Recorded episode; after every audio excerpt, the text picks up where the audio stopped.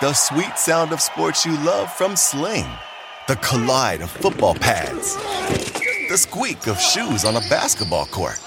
The crack of the bat on a home run. The slice of skates cutting across the ice. But what about this one?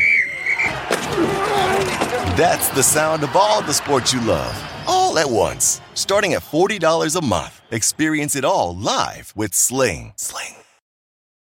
At Bet365, we don't do ordinary. We believe that every sport should be epic. Every goal, every game, every point, every play. From the moments that are legendary to the ones that fly under the radar. Whether it's a game-winning goal in the final seconds of overtime or a shot on the goal in the first period. Whatever the sport, whatever the moment. It's never ordinary at Bet365. 21 plus only. Must be present in Virginia. If you or someone you know has a gambling problem and wants help, call 1-800-GAMBLER. Terms and conditions apply.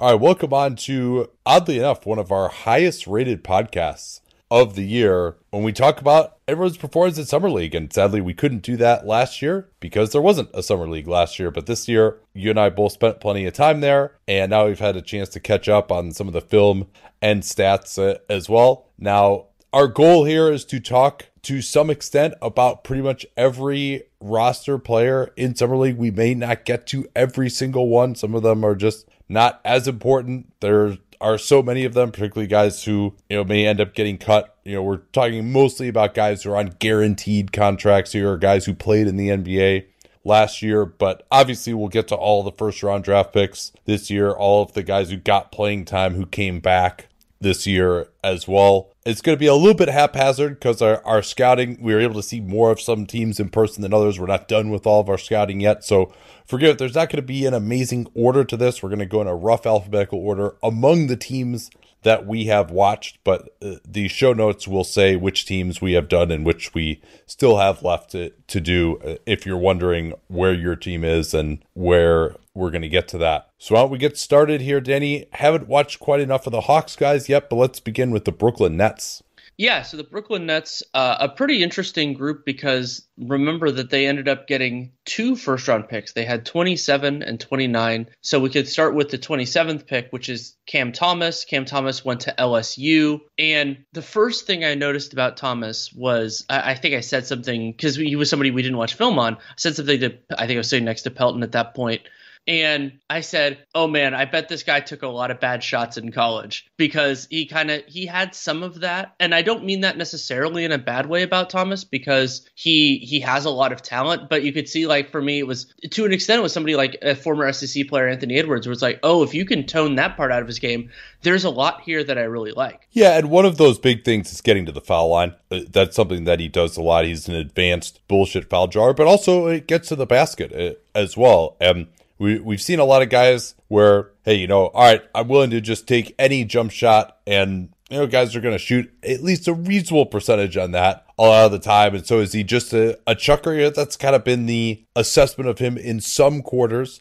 And when it comes to passing the ball, that's absolutely accurate. He does not pass the ball whatsoever. He had 109 possessions that were either shot attempts or turnovers and only had eight assists uh, throughout his summer league time. So that was not too amazing. But when we talk about the things that he can do as a scorer, it's pretty impressive. He's got that strong body. He can get to the basket more than a lot of players like that. He's also younger than a lot of players like that eh, as well. And so the question with him really becomes can he translate the shot making that he showed, the foul drawing and getting to the basket that he showed to an NBA setting where there's a lot more athleticism and also where obviously he's not going to be featured the way he was in college and in summer league. Right. And there there are two things that make me encouraged by it. And one was the first thing other than the, the shot taking that I noticed about Cam Thomas that I appreciated about him was that he does get into guys defensively. He's not a great defender, but he he he's intent intentional and I think he has enough physical talent to do to do that at least a little bit. And so that's a way that a player who's we're not sure whether he's primary or secondary or tertiary can stay on the floor and can can help out his team. I don't and so that was that was a positive for me. And then the other one is that while there are some mechanic things that I don't love about Cam Thomas's jump shot, he did make his free throws and his threes, and like he he was also able to score reasonably effectively in a variety of ways. He was I, I thought he was spot ups looked looked pretty good. He was able to you know a lot of what he was doing on pick and rolls, which Brooklyn wanted him to do. A lot of that was creating shots for himself, and those those went in. And so like, I, I think that I'm not totally sold that he'll be able to do it against NBA athleticism, especially not right now. Um, but I think that Thomas, especially if he can get into that mindset, can can become maybe a low like he could start as kind of like a low level support player, and then if he does well and works hard in practice and can really grow his game, then Brooklyn's a hard spot for this. But then he can, you know, take on more responsibilities as Thomas gets to be, you know, like 22, 21 even maybe because he's only 19 right now. Yeah, and if you had to guess where he ends up uh, in terms of his profile, it's probably as more of a bench scorer type, particularly when you look at the creation. But he's able to take some deep threes. You mentioned his form; he kind of shoots it off his left hip, but he's got that big body, so he can create space for himself, and he gets good power on his shot, so he can shoot it from deep, uh, and even you know shoot step backs, get his legs underneath him very well on his shot. And he also has pretty good craft in pick and roll. He had 32 possessions as the pick and roll ball handler and uh, average a point per possession, which obviously is outstanding anywhere, particularly in summer league where a lot of times it's just set them up, set up the pins, and try and knock them down with a pick and roll. There's not a lot of intricate action and second side stuff happening. And he also uh, got to the rim out of pick and roll a, a fair amount. Now he didn't finish on those plays when he didn't get fouled. You know, that he does not have a ton of explosion. He's reliant on that foul drawing. And in college, of course, uh, that was what propped up his efficiency uh, a lot as well. But he does have good craft and pick and roll. It's just he doesn't uh, have great natural vision, and he also doesn't have the type of get on top of the defense so fast that he can force emergency help and have openings created that are so obvious that he can take advantage of them, even with his limited passing ability. But there are chances for guys to evolve that way in the NBA. I mean, he still seems like he's going to be kind of a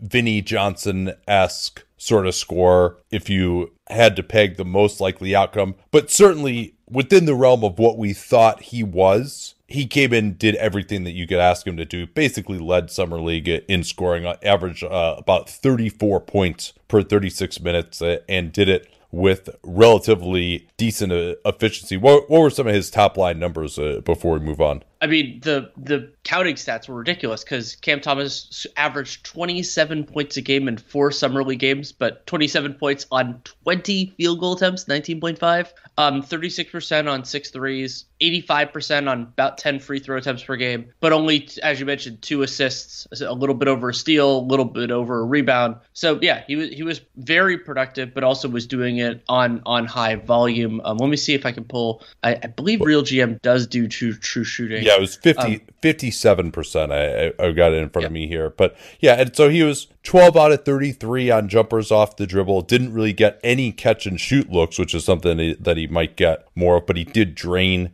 uh, the ones uh, that he got uh, and, you know, was able to take threes off the dribble uh, in pretty impressive fashion. Uh, and so, again, I mean, it, the jump shot's got to go in. Can he create the space against longer defenders? Can he get this foul drawing going still, which props up his efficiency? Again, without that, he would have been well below average uh, in terms uh, of efficiency. And, you know, we know it again that Summer League, this is the type of player, a bucket getter off the dribble who is set up to sign in or shine in Summer League with the, the relative lack of structure. Who else do we need to talk about here on the Nets? Well, so the other prominent player to, that we wanted to evaluate is, is Day'Ron Sharpe, and Sharpe, another one of the guys that went to Montverde with Cade and with Moses Moody and with Johnny Barnes, and so the fourth, I believe, maybe fifth, but I believe fourth first round pick from that group. Big guy, 6'11", 265, and what was the 29th pick in this year's draft. And what I, the first thing that struck me about him was what I would call his high level of inertia, where it took Sharpe a long time to get going. And I think part of that is he's a big dude, but another part of it is that his his reactions, his instincts were a little bit slow. So like if he needed to get out to a player or if he needed to change ends, it just it didn't like he he once he got moving, he moved okay, but it just took him a little while to get started. And I think some of that will hone with time, not only the physical development that NBA teams do, but also the mental development that big men have a lot that they have to do. But I think to, when I saw uh, when I saw that it it made me think that it, it, might be a little while for until he can make an impact on the Nets. Unlike Cam Thomas, who I think can step into something pretty quickly. So he's not like a Caleb Swanigan type of pick. Like it's not that bad. Just and again, Caleb Swanigan also had the problem that he wasn't necessarily as good at the things that they wanted him uh, that he supposedly was good at. But just in terms of structurally what he is as a player, it's difficult to see how he fits into the modern game. And another guy that I, I, thought of, of course, another great rebounder out of North Carolina, because Sharpe's, that's the one thing he did do at, at an elite yes. late rate was uh, rebound. And so I, I thought that that looked great. I mean, what did he have? Like 15 offensive rebounds in like uh, over four games and 18 minutes a game, something like that. Uh, that was really impressive. Averaged. Yeah, he had 15 offensive rebounds in 80 minutes played. Yeah, and a uh, yeah, 18% offensive rebounds, which, you know, that would lead the league. Uh, but the problem, uh, so the other guy I compared him to, also a great offensive rebounder, was Tony Bradley. But Tony Bradley is a lot bigger and longer than Day'Ron Sharpe is. And Bradley can affect guys at the rim defensively when he's in position. Sharpe only has like a seven foot wingspan. And I agree with you. You know, he's got a little bit of skill putting the ball on the floor, but he's not at blowing by anybody. He's not getting separation. I mean, maybe he can get stronger and, and kind of bully guys around a little bit in the post, uh, but I didn't really see him uh, as having much explosion. He really struggled to finish inside uh, for this player type. 51% true shooting is poor. He took a couple of threes. Maybe that's something that can become a, a part of his game uh, eventually. But you just kind of wonder, like, how does this guy survive offensively? He's not really explosive off the pick and roll. I mean, he's got wonderful hands, and that's part of why he gets all these rebounds. But other than rebounding, I just I, I, can't say I really saw him show much in these games. Well, it's going to be fascinating to see. So there was this run at the end of the first and beginning of the second of of bigs in some variety. So you have Sharpe, Santi Aldama, Isaiah Todd, and Robinson Earl. And like generally speaking, you know, like for me, I, I have a I, I you know I want a lot from bigs, and Todd and some of the other guys can play the four as well and we'll see how those picks work out compared to some of the smaller guys that went a little bit after that. Um, also want to note that Sharpe is he's also 19 for right now. He'll turn 20 pretty early in his rookie year, so it'll be his age 20 basketball reference season. Anything else on him, or do you want to move on?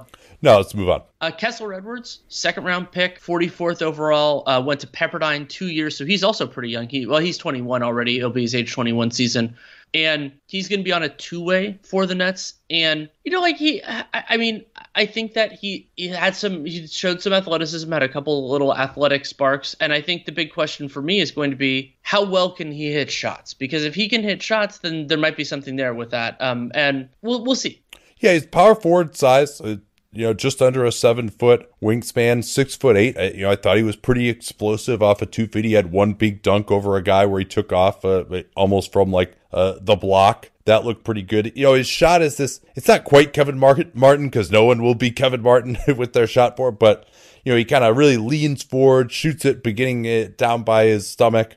Uh, but was able to shoot from deep uh, and you know, looked comfortable from out there. But uh, this is a pick that, in contrast to Sharpe, I understood the point of it, right? He, he's got athleticism, at least some shooting potential. And if if you can make that guy into someone who can move his feet and defend his position, shoot threes, and then finish around the basket uh, when he gets set up, you know, you could do a little bit of attacking off the dribble at this point in time. You, you kind of get uh, that sort of a player. Um, so, anything else you wanted to add on him? No, I didn't. I didn't really have anything else. But we can. Well, let's, to... let's, we can give some stats on on him oh, briefly. Oh, sure. So. Oh yeah. So the concern for me, I mean, when I, brought up like if he can shoot, was that also Edwards didn't do great from two. He was thirty one percent from the field overall in four games. Thirty five, or sorry, thirty one percent from three. Thirty five percent from the field. And so you have to you have to convert that a little bit. Some of that was just he, t- he took some shots that were a little bit ambitious, but yeah, I mean he, had, he, he didn't play that much either. I mean we're talking about yeah, twenty three uh, minutes a game. Yeah, eight out of twenty three three. You know, the sort of player again where he's not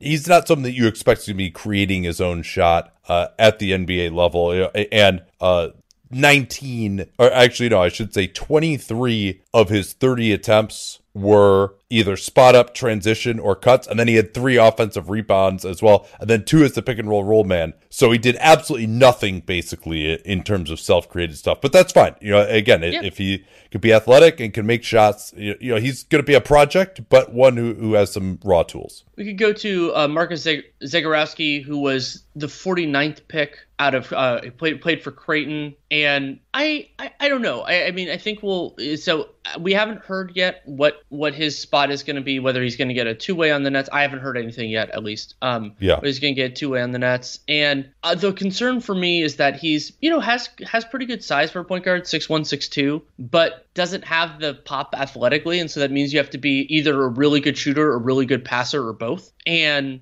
I, per, in the limited amount of time we got to see him, he only played. God, was like he only played in a couple of games. Like I, I think that it's gonna it's gonna take something for him to work.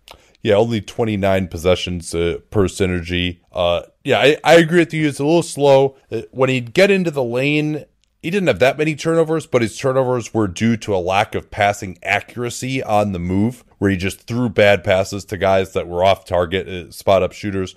Now, he did show some intrigue coming off of screens off the ball uh, on like one baseline out of bounds. He popped out to the corner uh, and shot one on the move. So, yeah, being a, a really good shooter, maybe that could unlock a little bit more of his penetration game, but someone I would characterize as a below average athlete at the NBA level.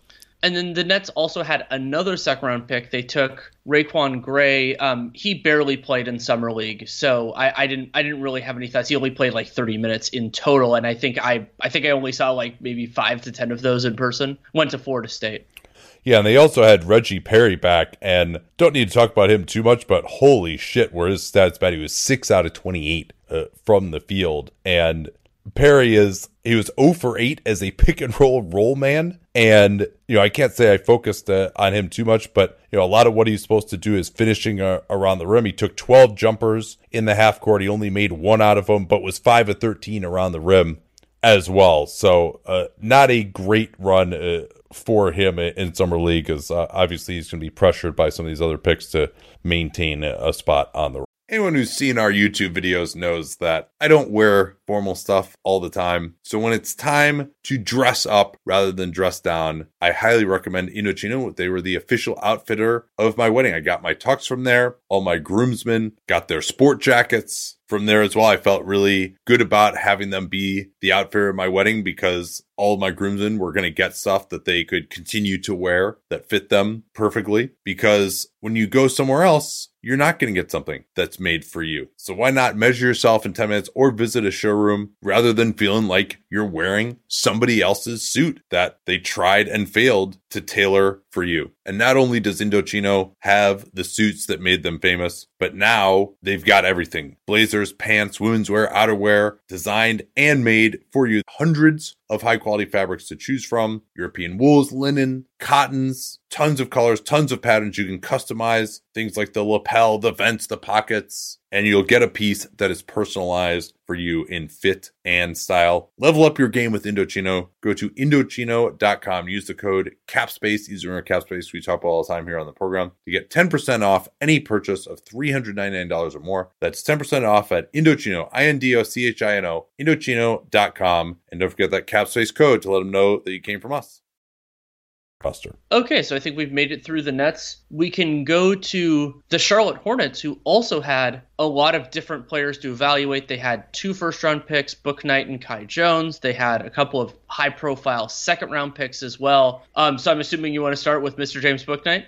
Yeah, let's do that. And Bouknight was on the wrong end of uh, Davion Mitchell's highlight reel when they played the oh, Kings. Mitchell baby. Mitchell just made his life absolutely miserable. It just it, honestly, like to the point where Bouknight even was giving like he would get the ball in the late clock. And you know, he tried to make a move, he'd get cut off. He'd try to make another move, he'd get cut off, and almost just like gave up. Even though he like had to get a shot off, he still just was like, "I, I can't do this."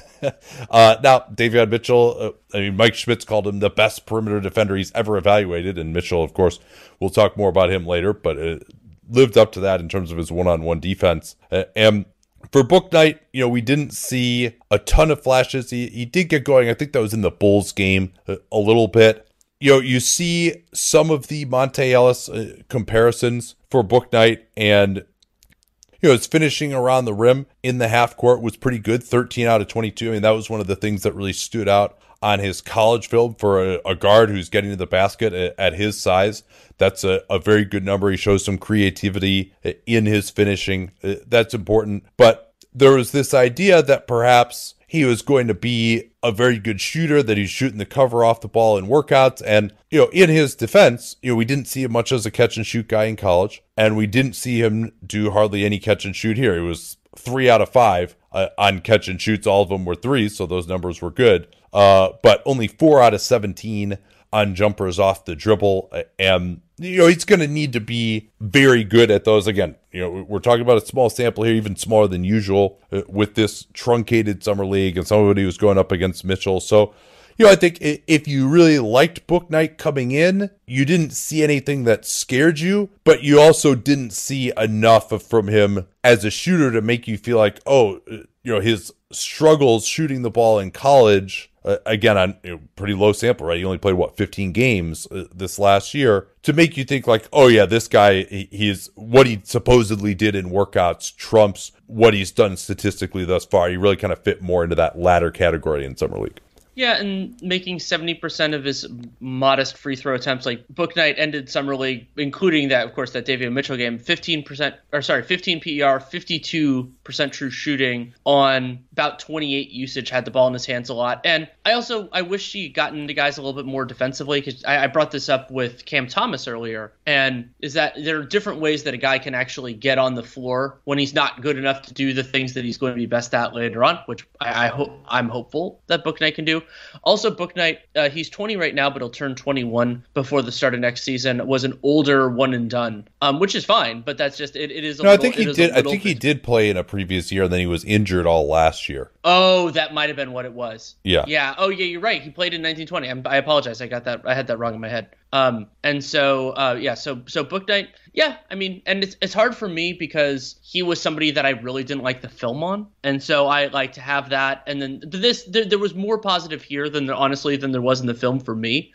Um, but it is it is going to take some time, and it's too early to compare any of these gentlemen to the players who were around on the board. We'll we'll probably start doing that towards the end of their rookie years, but we'll ha- we'll have to see. Um, the next well, the next... well, quick quickly just to finish up uh, sure. on Bouknight. You know, he didn't show a lot from like an intensity level. You and right. th- there are and he's an inexperienced player given his age. You know, he normally would have had three years of, of college at his age. And there is a spot at backup shooting guard in the rotation. You know, they did bring in Ish Smith behind LaMelo and Terry Rozier, but they're probably, it looks like he's headed for fourth guard status and he's going to get some entitlement minutes at the start, but they also got Hayward and Oubre. And so it's trending, especially based on what we saw here so far, that I don't expect him to be a significant tribu- contributor this year.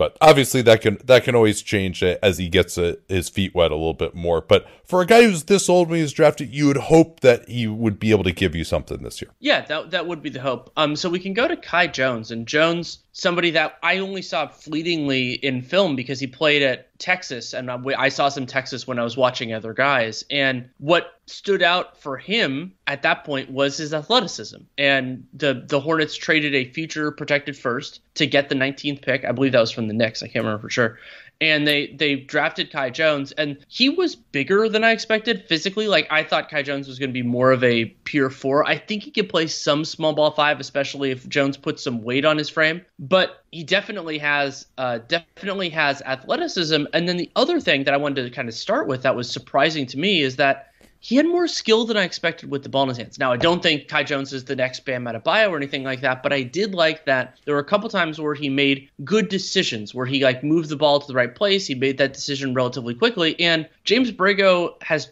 changes things around defensively and sometimes offensively. So players that can make good decisions can often do well in his stuff. And so I think like I saw it more offensively, but oftentimes the players who do it one way can do it the other way. Does deciding when to take a jump shot count as a decision? It does, but I wasn't counting that when I was praising him. Because he is really uh, someone that could be a very maddening player. Now, the theory of him you really like, right? You, uh, I agree with you. You know, he's bigger than expected one of the bigger wingspans, seven two uh, in this class. And when he really can load up, it, the athleticism is impressive, right? He, Like he did a he had a euro step into a dunk in transition that looked really really good. Now, in his time at Texas, that athleticism didn't translate maybe into as many blocks and steals as you would have liked to to see. Uh, the decision making, like he tried to take a step back off the dribble at one point. He took a terrible contested fadeaway off the dribble with 16 on the shot clock. Uh, so he definitely like tries to do some things and has some ideas. And he's a guy where if you put together a, a highlight reel for him, it looks really, really good. And so you understand that, like, he's to me, he's going to need a ton of development. And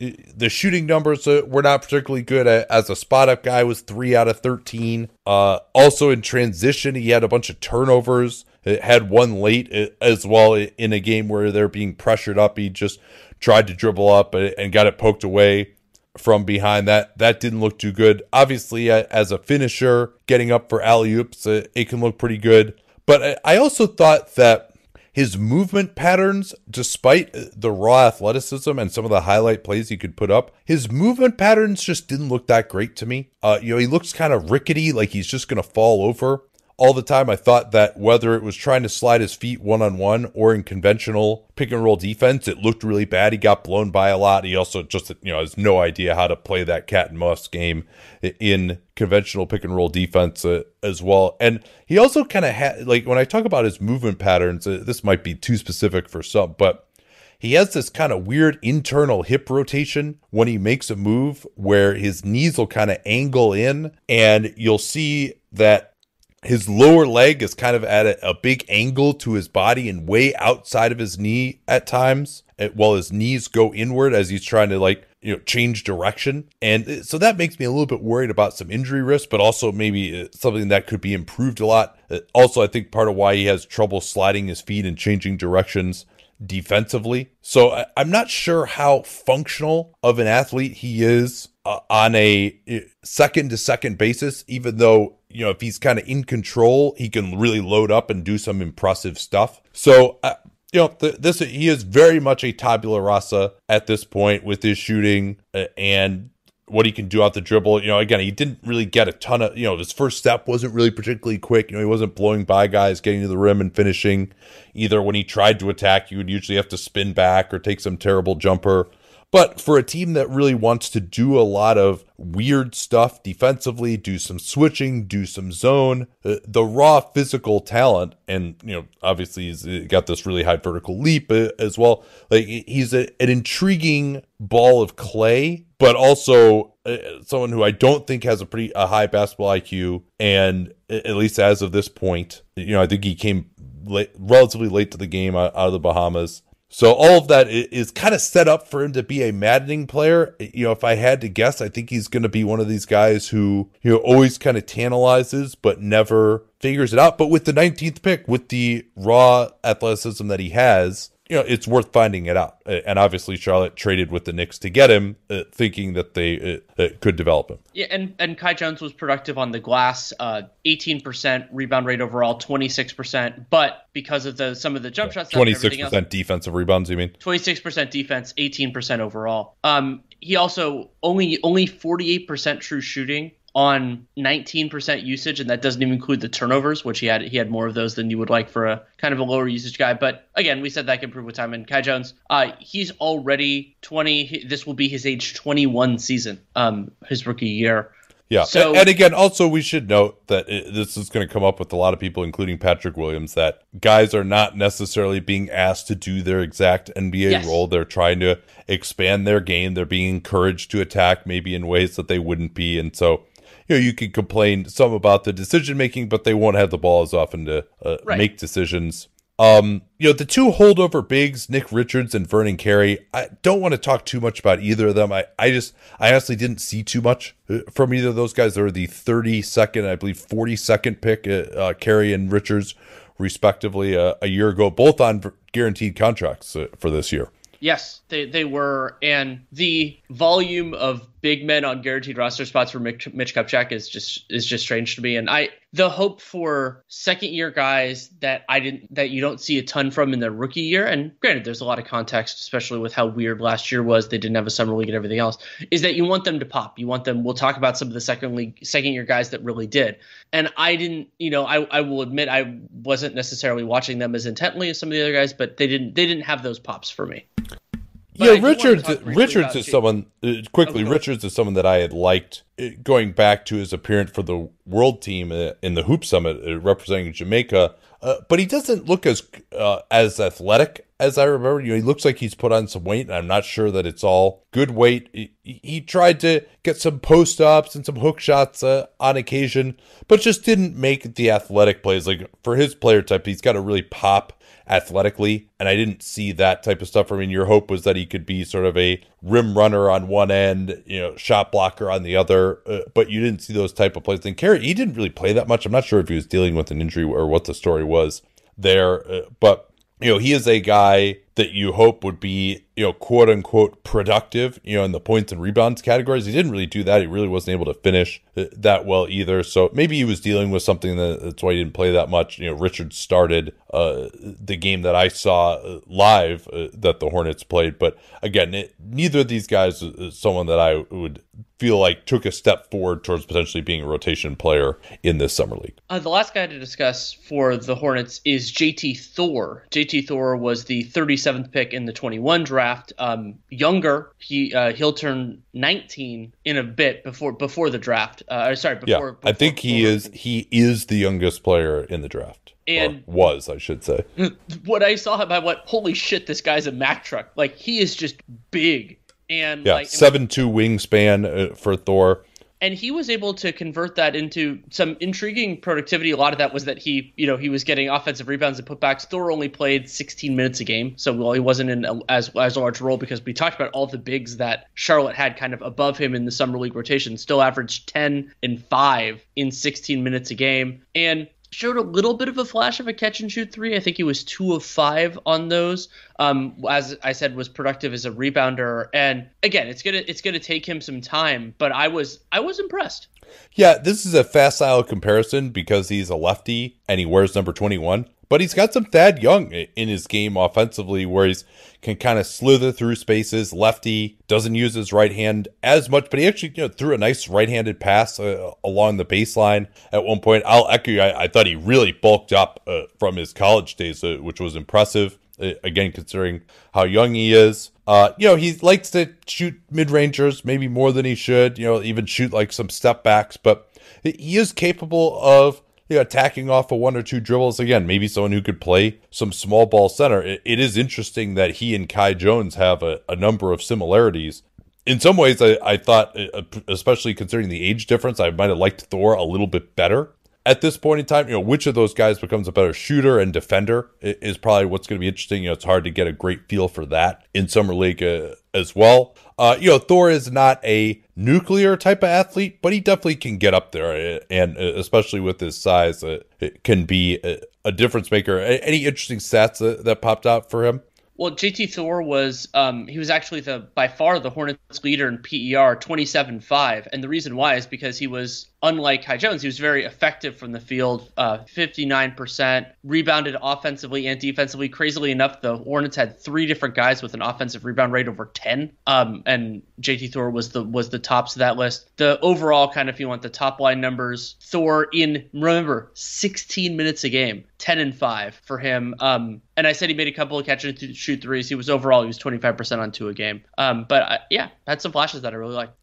Man, it is crazy to think that I've been working with Helix Sleep since 2015. And I think that's because my story with them seems to really resonate with listeners. If you've never heard it before, that was kind of the beginning of the direct to consumer boom. And there was another very prominent mattress company at that time that was trying to convince you that mattresses were one size fits all. They found the one formula, the one mattress that was going to work for everyone. My then girlfriend, now wife, and I ordered that mattress. We ended up having to return it because, hey, guess what? Not everyone is the same. And then she did some more research and found Helix Sleep. We took their sleep quiz and we found a mattress that actually worked for us and our body types. And uh, Helix offers 20 unique mattresses. Everybody sleeps differently, and Helix mattresses are designed for specific sleep positions and field preferences hot or cold, side sleeper, back sleeper. So take that Helix sleep quiz, find your perfect mattress in under two minutes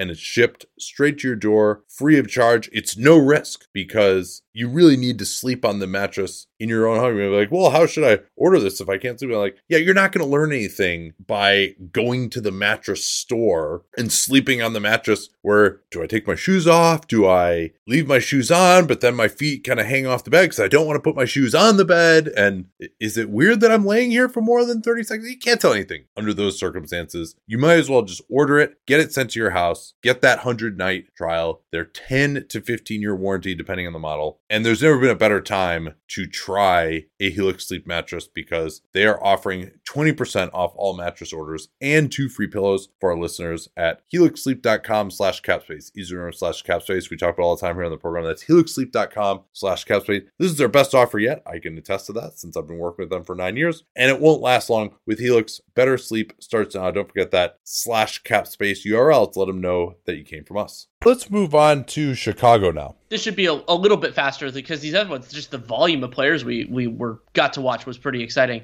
Um, the number one player on the Bulls docket was Patrick Williams. Patrick Williams, the fourth pick in 2020, often probably wouldn't be playing in summer league, but since it was his first one, Patrick Williams was out there. And the the general kind of like the eye test stuff, like that was and that was part of why I was intrigued by Williams and had him actually very high on my 2020 draft board. I think you saw some of that because he's he's a big dude and he can can move reasonably well, and so you go, okay, if he was diligently, he can defend, and um, you know his his work, his his offensive work in Florida State was interesting. Um, and I think we saw we saw some things that I, I, I liked. I mean, the, the positional size is still there, but some of the like kind of connective tissue stuff. And it got into something that you had some really interesting. We talked about this in person, and I know we want to talk about it here in terms of how how his game has changed changes the way you feel at least about his ideal offensive position. What did I say? well, you, you, you, talked you talked about the challenge. So basically, so I've said for a long time that I thought defensively Williams' best spot is, is power forward because right, he, right. I don't think he has quite the the some of the lateral stuff. Oh, okay, I, I I remember it now. Yeah, that he just he is able to maybe use his size a little bit more at the three to like get to spots. Yeah, well, and it's uh, the, if the he's analogy, being guarded by a, a, three rather than a four. The analogy that I would make, and you could go to somebody like Porzingis, or you could go to Zion, you know, all these different things, is that like, especially if we're talking about bigger dudes, there are kind of two different ways that you can exploit an advantage on your opposition. One is you can do it through a quickness advantage, or you can do it through a size advantage. And then for smaller guys, you can add in like dribbling skill and side to side and all that. But for for bigger guys, that doesn't generally matter as much, except for like Zion. And and so with Williams, it's that at this point in his career, he's better at taking advantage of the size mismatch than the speed mismatch. And so that makes him offensively better as a 3 than a 4. Yeah, he played played 3 games and didn't uh, you know they put the ball in his hands a ton. So and, much. and, and that's uh, obvious i mean on this team you know they've got like Devon Dotson as a guard. You know they didn't really have uh, Ayo Dosunmu, but not guys who are you know re- really going to be focuses of the offense uh, i would say. And so they really want to you know Kawhi Leonard style uh, develop williams. And so 17 pick and roll ball handler possessions 12 in isolation post up which i actually thought uh, that was a little more limited. I thought actually in the post he looked the best uh, I didn't think that he did a great job of getting separation. Like he's not the quickest guy. That's something that we've noted on film going back to his college days. Uh, now, one nice thing to see was that he shot seven to sixteen from three. That also propped up his efficiency oh, quite God. a bit, though. Yeah, I, I, mean, he shot better. He shot better from three than from two, and some of that was just missing layups badly. Yeah, and that was interesting, right? Like even when he got to the rim, he's not a guy who has a ton of finishing craft. And you know, a couple of times he tried to dunk on people, that didn't go well. He got blocked. I mean, he got his shot blocked a ton at the basket. And again, this is summer league. You know, this is not like NBA quality of, of rim protectors in a lot of ways. He also just smoked some layups. Uh, as well. You know, if you look at his stats uh, around the rim in the half court, he was three out of 13, which, you know, again, we're talking about small sample sizes here, but, uh, you know, it's not like it just rimmed out when he got it blocked back in his face or off the backboard. Uh, and again, you know, I didn't think he was, you know, if he was able to work his way to the basket, it was kind of using his size, but, you know, he wasn't able to blow by and, and get there. That's why the shot blocker was in position a lot of times. So that's why I liked him in the post a little bit better, where he uh, showed off some nice ability to use his body, had a beautiful spin move where he, of course, then missed the layup uh, immediately after that. Uh, so I think continuing to work on his jumper is going to be big. You know, being able to get to spots in the mid range, if we look at him as kind of a scorer. Now, of course, there are plenty of scorers on the Bulls right now. And so the fact that he at least hit shots and he took over five three pointers per game, that's encouraging. It only played the three games.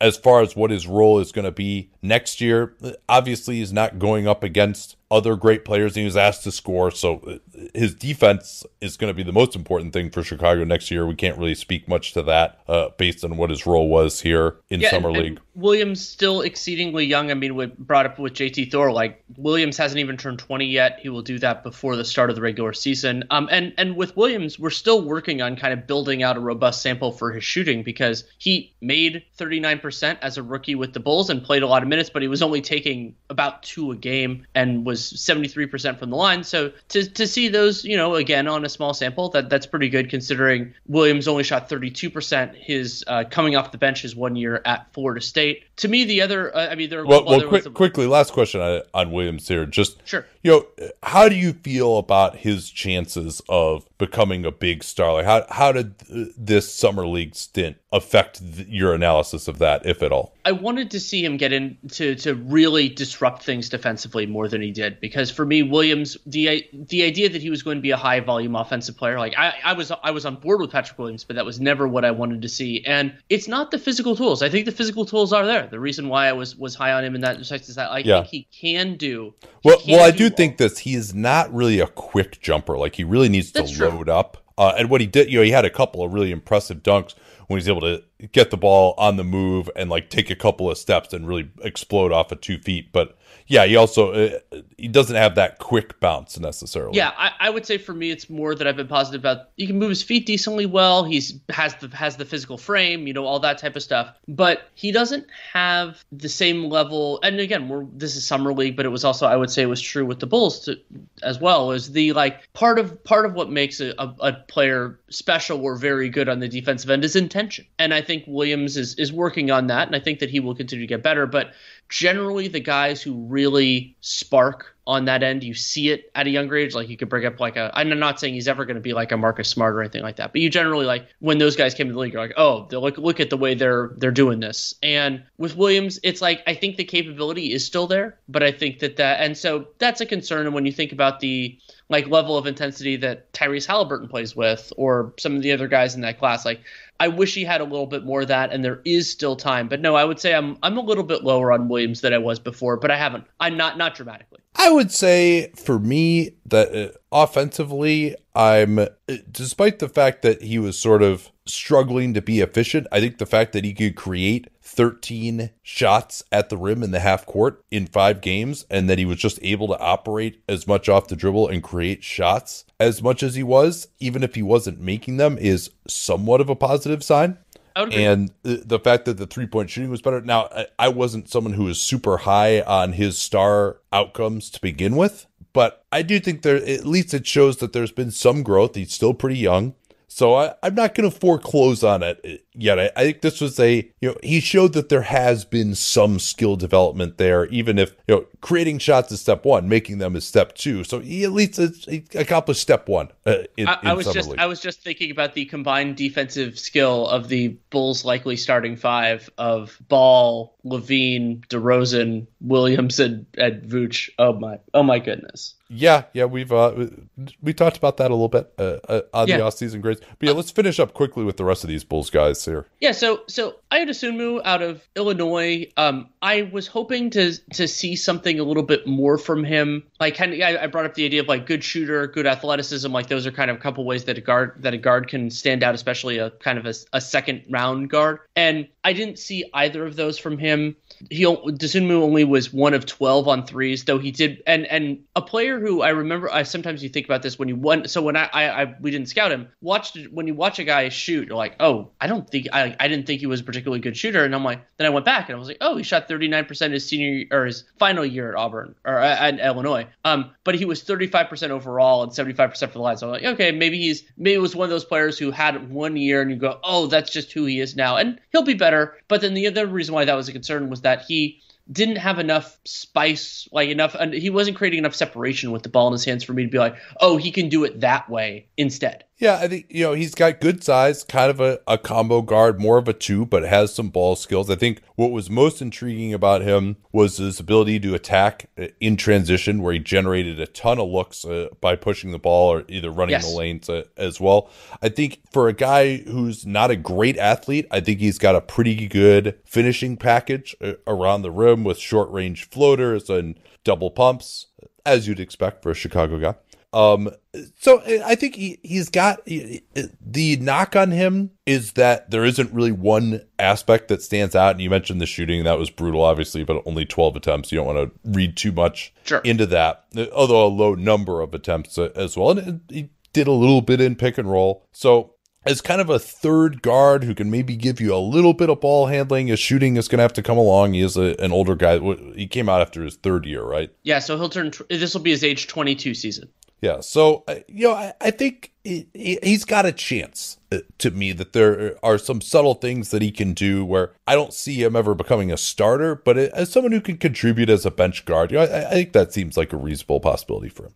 And then uh. Marko Simonovic, uh, Yeah, who- Simonovic, go ahead. 44th pick uh, a year ago, played it as a center here. It's interesting because he doesn't really seem to jump that high, but he still gets some like pretty hard dunks. Uh, uh, and I think, you know, one thing that stood out to me about him was his high activity level on the offensive end, just always rolling, sprinting into his role, sprinting to the basket, rolling hard. I mean, that's just one of the more underrated skills. Like, I, I just liked his overall energy and activity level as an offensive player. And he was good on the offensive glass as well. Um, I, I- thought that he had, had some had some good offensive rebounds. Not not as dominant as some of the guys we've talked about in Summer League before, but yeah, I mean, he got a fully guaranteed contract for this year, uh, which will be we'll, we'll see how how that works. out. The Bulls are still actually pretty low on roster spots. Though one of those may end up being resolved by the Lauri Markkanen situation, which as we record this is still unresolved. Um, but yeah, I, I was I was intrigued, and uh, actually, Simonovic got two guaranteed years. Should mention that, along with Dosunmu, who also got two guaranteed years.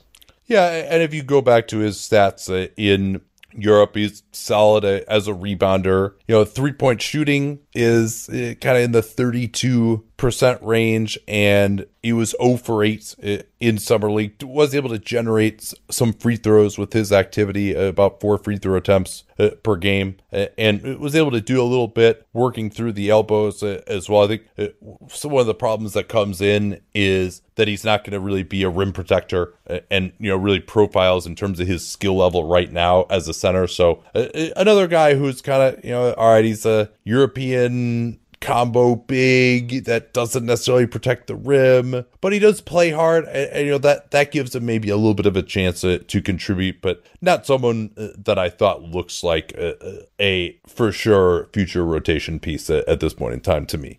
So we can get to one of the like I guess you call it one of the main event players because he was such a high pick in the recent draft. And Cleveland has another guy that we'll talk about though, of course, too. Um, Evan Mobley, third pick at SC, and the the it's it was a little bit hard for me because the first game I saw from Mobley was was when he struggled the most. That was against the the Rockets, where the Rockets just had they had a lot of front court talent, and he, he did some things that I really liked there. But I I think that the big question now we now we've seen him in person. We in our draft work we wondered a lot about is Evan Mobley a four, is Evan Mobley a five? Not even present, but also moving forward. How do you feel about that having seen him in person?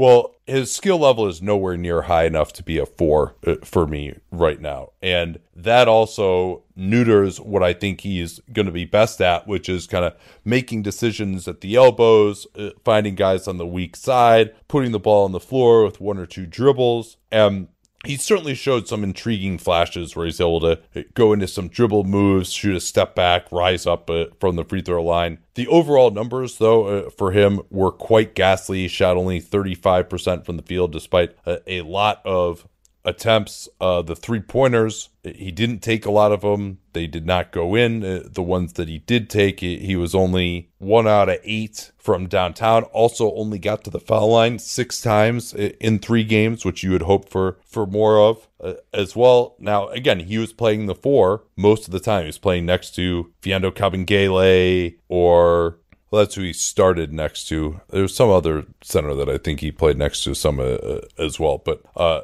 a lot of the minutes were next to Kabengele. Was it was it Trey Scott? Is that in, in my, in yeah? My, no, he's uh, Trey smaller than he is. Yeah. Well, in any event, uh, and then they also had Isaac Okoro trying to explore the studio space as a point guard. So you know, it wasn't like he had great pick and roll guys setting him up. You know, I think you know the one thing that did impress me seeing him in person. I, I guess there are a couple things. I mean, number one is just how quickly he gets on top of the rim when he's around the basket. I mean, he had a couple of plays where he just went right up over guys. Uh, the the problem though, again, even playing at the four was you know he's being guarded in that Rockets game by uh, KJ Martin, who admittedly is a, a pretty athletic guy, but he's also like six five and Mobley really wasn't able to move him particularly well. And he also, something that I really would like him to discover is just like a straight turnaround jump shot game because he is so big. He's got that uh, high release and hopefully, you know, his shooting potential is going to come around. But he's kind of trying to back down and, and, you know, especially if the guy's smaller than quicker than, he, than him, he's not able to move him, but he's also not able to kind of uh,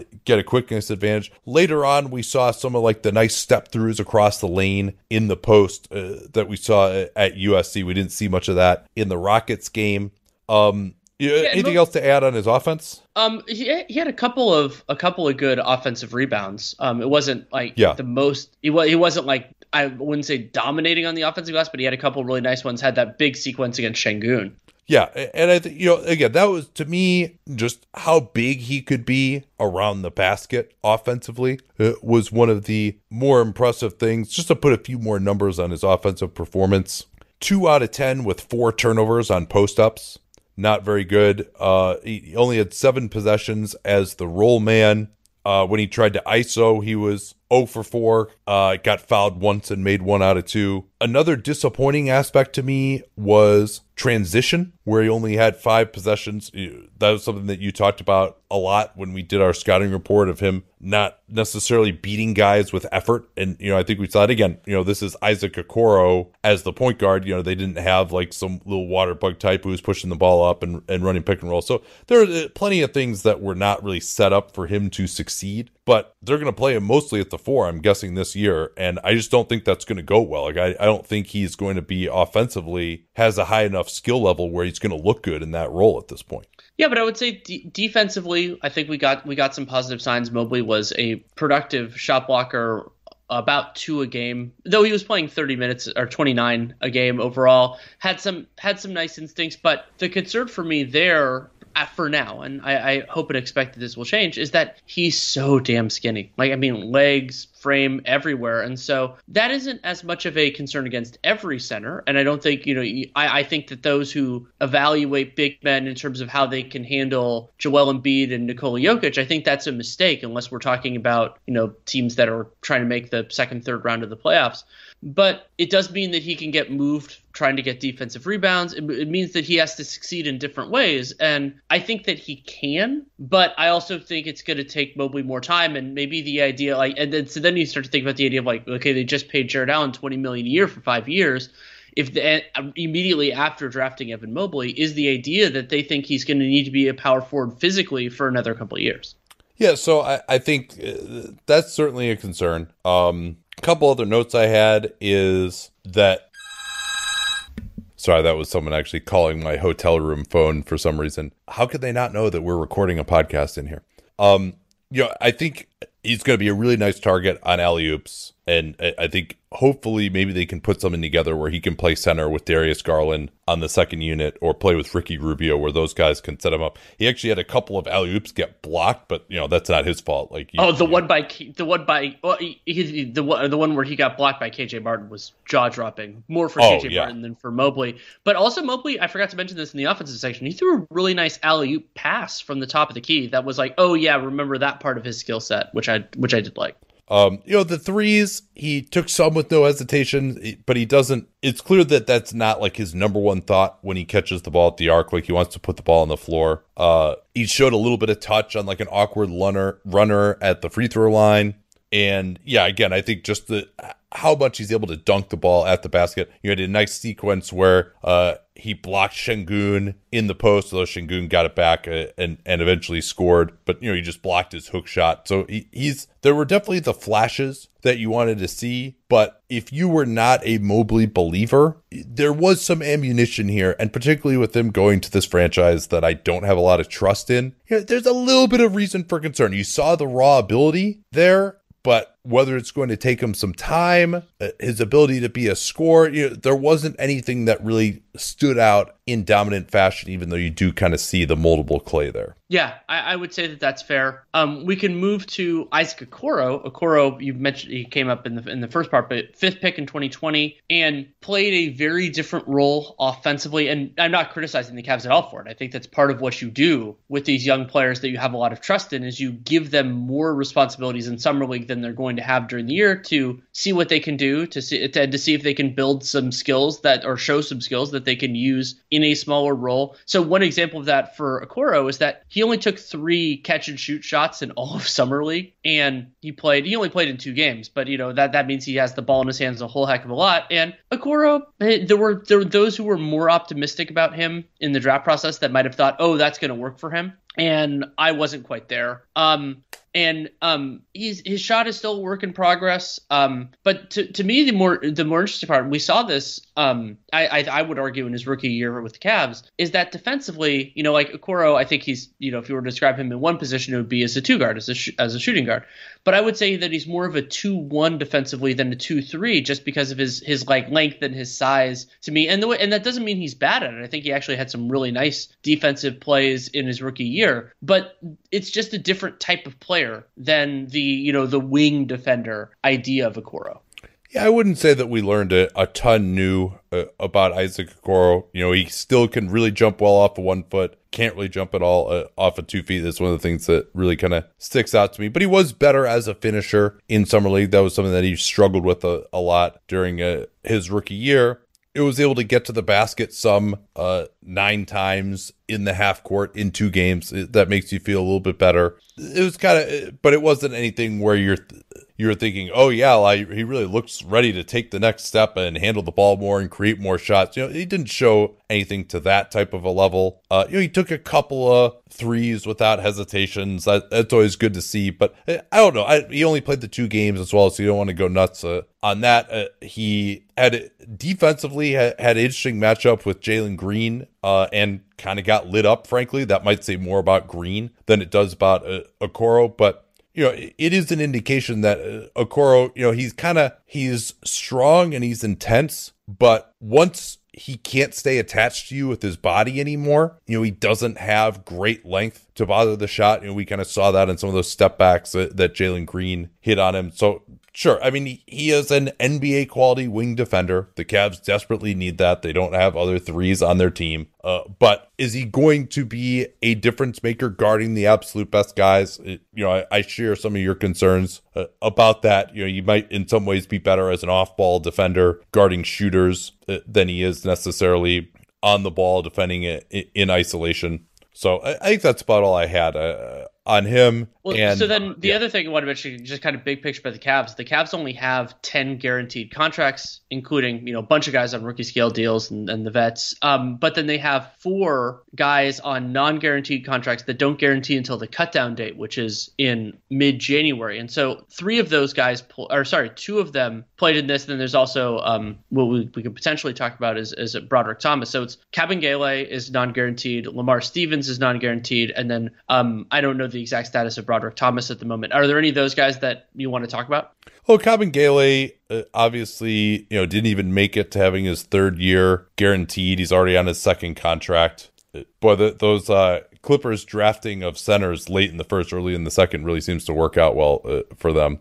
Uh, I mean, the, be- the, be- the, best one, the best one was the one they didn't draft but traded for. Yeah, Zubac. Yeah. So you know, Kabengele couldn't hit a shot. It, that was something that it, he still has some athleticism and some toughness around the rim, but wasn't able to be efficient. Uh, and the intrigue for him uh, was uh, with his shooting ability on the offensive end. He's pretty mechanical offensively. Aside from that, so I, you know, I can't say that he really helped himself uh, particularly. And you know, Lamar Stevens is definitely an NBA athlete. He's almost kind of a poor man's Okoro in some ways. Uh, uh, you know, his three point shooting uh, is going to be the big issue, but I think he has the chance if he can improve uh, offensively. And then Thomas, I, I can't say did much that that stood out in the film that I watched. So Man, I just love American Giant. Just an amazing clothing company. I was reminded again of how much I love it when I drove from California to Montana over the All Star break. And you know what it's like when you're on a long road trip and it's cold, particularly when it starts off warm in the bay and then we get into some really cold areas. You're like, well, I don't want to wear like my jacket in the car, but then I get out to fill gas. I'm going to be freezing. But the American Giant hoodie was perfect because despite being made out of a nice heavy material that'll keep you warm. It's not too hot as well. So I was able to wear it in the car, not be too hot, step out of the car, and still be warm enough when I was filling up gas or going into a restaurant or something that I didn't feel like I needed my jacket even when it was cold outside. These things are amazingly durable. I proposed to my wife wearing an American Giant hoodie in the Grand Canyon almost seven years ago. I still own that same hoodie. I still wear it constantly. And American Giant has since spread out into all sorts uh, of other types of clothing, like their premium Slub Crew tee, the No BS high rise pant, the slim roughneck pant featured in Giant Magazine, issue two. Every American Giant piece is made in America and designed to last, no exceptions, and it provides year round comfort. So find a closet staple for every part of your spring days at American Giant.com and get 20% off your first order when you use that vendor code CAPSPACE at checkout. You remember we talk about CAPSPACE all the time here on the program. That's 20% off your first order at American-Giant.com. Don't forget that CAPSPACE code to let them know you came from us. Uh, let's uh, move on here since we are moving at our typical snail's pace. Uh, uh congratulations on uh, now having finished three out of the 30 teams in an hour here. And we'll move to, I think that might be four. Um. Anyway, we'll. Um, oh, yes, it is. Thank you. Ah, that, that all right. That's exciting. All right. We're, on, we're um, back on track, baby. And this one's going to take a little while, too, uh, because it's the Detroit Pistons. And that starts with the number one pick, Cade Cunningham. And Cunningham, you know, he, had that some high profile matchups in the early going, and and I thought that those weren't as those weren't as, as necessarily as strong for him. But I still think, you know, the the overall package, especially with some of his defense and the shooting that Cade Cunningham showed, fifty percent on about nine three pointers per game in the games he played in. I, I think that the the people who thought he's you know he's going to be a, a, strong NBA player and and that he's gonna, that's going to work. They got ammunition, but I also think that some of the people who were concerned, who said that maybe you know maybe he was either that there there was a competition with Jalen Green or that he wasn't that like bust bust proof level of number one, kind of in that that higher that higher error, not the that that maybe there's a little bit of a reason to believe that could be possible too. So I would say the two things that stood out to me the most for him in a positive standpoint is number one that the guy just plays hard. You know, yes. I mean that is it's really impressive. It, among number one picks, he really plays harder than pretty much anyone that I can remember who was viewed at this level of prospect. And then the other thing is like I think his jumper is me really good. Like and while there may have been concerns about his struggles to finish at the basket uh, or uh, from the short mid range. I think that those are over, if not overshadowed, at least counterbalanced by how good he looked as a shooter, whether it's coming off of screens, both on and off the ball, on spot ups. I mean, it looks like he's going to, has the potential to be a 40% three point shooter on a pretty high volume from the beginning. And that's going to open up a lot. And particularly, you know, he has the ability to create those shots off the dribble to some degree as well. And yeah, you know what? If another team has an elite guy who can switch, that could cause some problems for him as an off the dribble guy. You know, guess what? Like Jayson Tatum has that same issue uh, as of right now. And, you know, Cade did have a lot of turnovers. He's still going to have to cut down on those at some point. You know, he turned it over a ton at Oklahoma State. I think once he gets into an NBA system with spacing, I think also having Kelly Olynyk out there to draw the big away from the basket is going to really help him early on in his career. You know, he showed some passes, uh, flashes as a passer. Um, you know, we didn't get to see him too much in the post, where I think he also can be pretty good. Uh, his assist numbers weren't that high, but that's also because his teammates Tyler Cook was a frequent offender, just could not finish off of his passes, either just fumbling the pass or, or not converting uh, on good looks, either inside or, or, from the perimeter. So I, I think this is about what I expected to see from Cade. Did he just, you know, to the extent you have doubts about him as, as a finisher? No, like those weren't dispelled. Uh, but you know, I think he was able to be productive. He, he looked like the guy that I thought he was. I, yeah. that, that would be my ultimate uh, opinion on him. I would agree as well. And and for me, it was also, I mean, the him shooting that well on that kind of volume was also notable because his shooting was a later development. Cade was not that kind of guy in high school and in some of the um, Team USA stuff he did. And so you're, you're still trying to build out the sample and like, okay, is the, is what he did at Oklahoma State is that real? And I think we're getting pretty dang close to that. Now you wish he got to the free throw line more and, and made more of those free throws so you could see whether that part you know build the sample in that way as well. Something that we think is relevant. But yeah, I, I would agree with you on that. Yeah, so, so he, that, he was he was 13 out of 26 from three. Only took two free throw attempts though in three games. Yeah, that, that was that, that was a big concern for me. Yeah, struggled from two and had seven assists in three games. But as I mentioned, I, I thought this his passing uh, was very solid, and you know did have 12 turnovers versus seven assists. But you know, and that's not awful. Four turnovers in three games. Uh, but I I did think that uh, he probably should have had triple the number of assists that he did at least during the time that I was watching. So there are a lot of different summer league guys to kind of talk about potentially with the Hornets. Where do you want to go next? Or, I'll or leave the, it to you. The Pistons. The Pistons. Same thing. Well, Killian Hayes was awful. Uh, you know, I really thought that he struggled. Played three games, only seven out of 22 from the field two of 11 from three, barely got to the foul line uh, himself. Uh, did have 14 assists in three games, playing about 25 minutes a game, a little over 25 minutes a game. But it just, it didn't look great uh, to me. It didn't look like someone who's going to be a positive force as a creator. Still very left hand dominant. You can see he's trying to work on the right hand, but it, all of the plays were set up to have him going to his left hand. Also worth noting that the Pistons tried a few more things coaching wise than you normally would. And suddenly like they're like trapping Jalen Green at half court in the pick and roll. And like they clearly had a bunch of these plays set up to get Hayes going from right to left to his left hand, eh, get in the lane, but still I think wasn't be able to be that productive. You know, I think just eh, he's going to have to become a very good shooter to be successful. And I, I don't think that he's really on that path. I don't think that his ability to get to the basket is particularly good. It, you just eh, and you could just feel it out there. You there's just kind of this like, man, they're, they're giving it to him instead of Cade again. Like why, you know? And you just you didn't expect something positive to happen uh, when he had the ball, even though I thought he had a, some better efforts defensively uh, than he's shown in the past. Yeah, I, I think that there is still a window for Killian Hayes to become a, a useful NBA player, but part of it, and I would say this is actually extremely good news for the Pistons, is that now the Pistons, their long term success does not depend on Killian Hayes popping as a creator. Like now, now if, if he does it, great. You know, more you can you can work with that. You can make a bunch of different ways that that can be successful.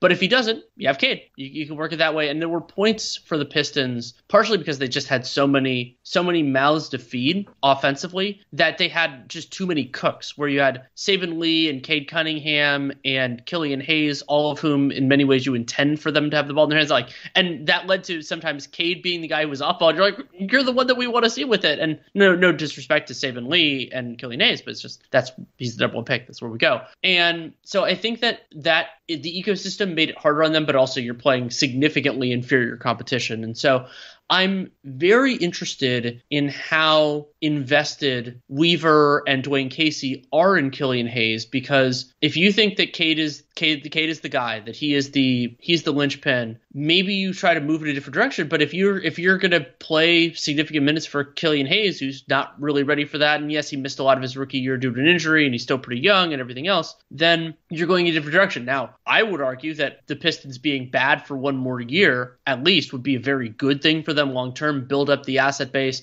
get more guys to add into this intriguing foundation. And playing Killian Hayes is a good way to do it. Let's talk a little bit about Saben Lee here. And it, yeah, I'll second that. I mean, I think they need to just put the ball in Cade's hands because their point guards are going to be some of the worst in the NBA uh, from a creation standpoint, maybe the worst. Um, but that said, uh, Saben Lee, I thought, had a very nice summer league. And the biggest thing that stood out to me was that he was extremely reluctant to shoot the ball, uh, but actually took four three point attempts a game and he made 40% of them and, and was pretty aggressive shooting it. Uh, he still pushes the ball really hard in transitions, showed some passing vision. He's a pest defensively as well. Uh, he showed the ability to like get into guys' chests a, a little bit and finish. Maybe not uh, amazing shot blockers necessarily, but you know, he's got very solid athleticism for being a, an undersized point guard. He's got good strength, uh, and really just liked everything that that I saw from him. And so his you, you could see like his upside is like TJ McConnell, but able to actually shoot a three point shot. And like that's a pretty valuable player. You know, I, th- I think they may have something in him. You know, he spent last year on a two way, now it's on a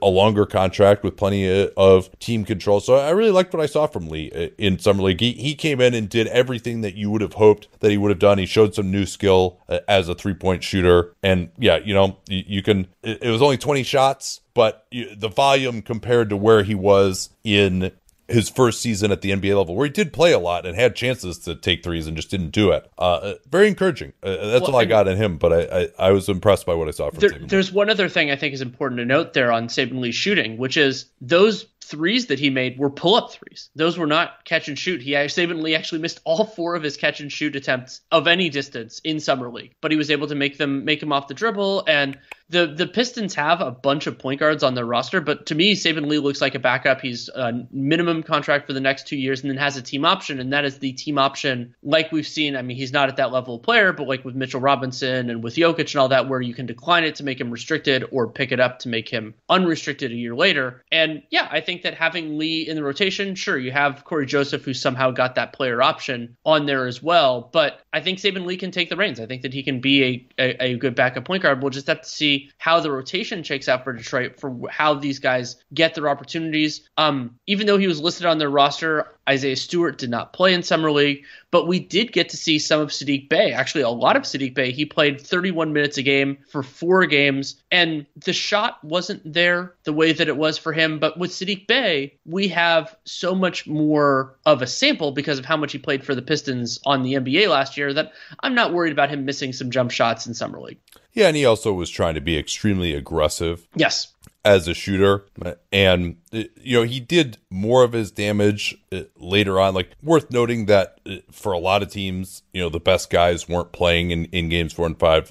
Bey played better, I think, in their fourth game, which I didn't see. Then, and he did try to operate in pick and roll. That really didn't go too well. He, he shot six out of 25 from three. That didn't go too well, but it was a more effective in transition. They did give him the ball more. I, I don't know how good he's going to be at that. One thing I will say is it looks like his jumper, he doesn't bring it up like quite as far in front of his body anymore. And so I think that'll be good as far as just speeding up his release, being able to show some more versatility. And most of what he was doing was trying to get to spots in the mid range. He really likes the Dirk fade or just shooting shots fading left. So that's how he's able to create a, a lot of his looks. They did a little ISO for him as well. I wouldn't say that the summer league really changed anything about how I feel about Saddiq Bey though, and we talked about him pretty extensively. So I don't I, don't have a ton to add uh, other than that on Bey. I will say that this summer league was the best I've seen Sekou Doumbouya look. I still don't know exactly what he's going to be as a as an NBA level of player, but he used his size a little bit better. Actually, played a little bit of five. Um, but yeah, I, I would say like, oh my god, he's a star now or anything like that. He hasn't been the player that I wanted him to be as a prospect, but this was the best he's looked for me. No, I would agree. And I mean, let's recall that he was at one point one of the younger guys in the draft. Was drafted when he was still only eighteen, and he is not of this regime, which uh, always makes you wonder a, a, little bit. But yeah, I liked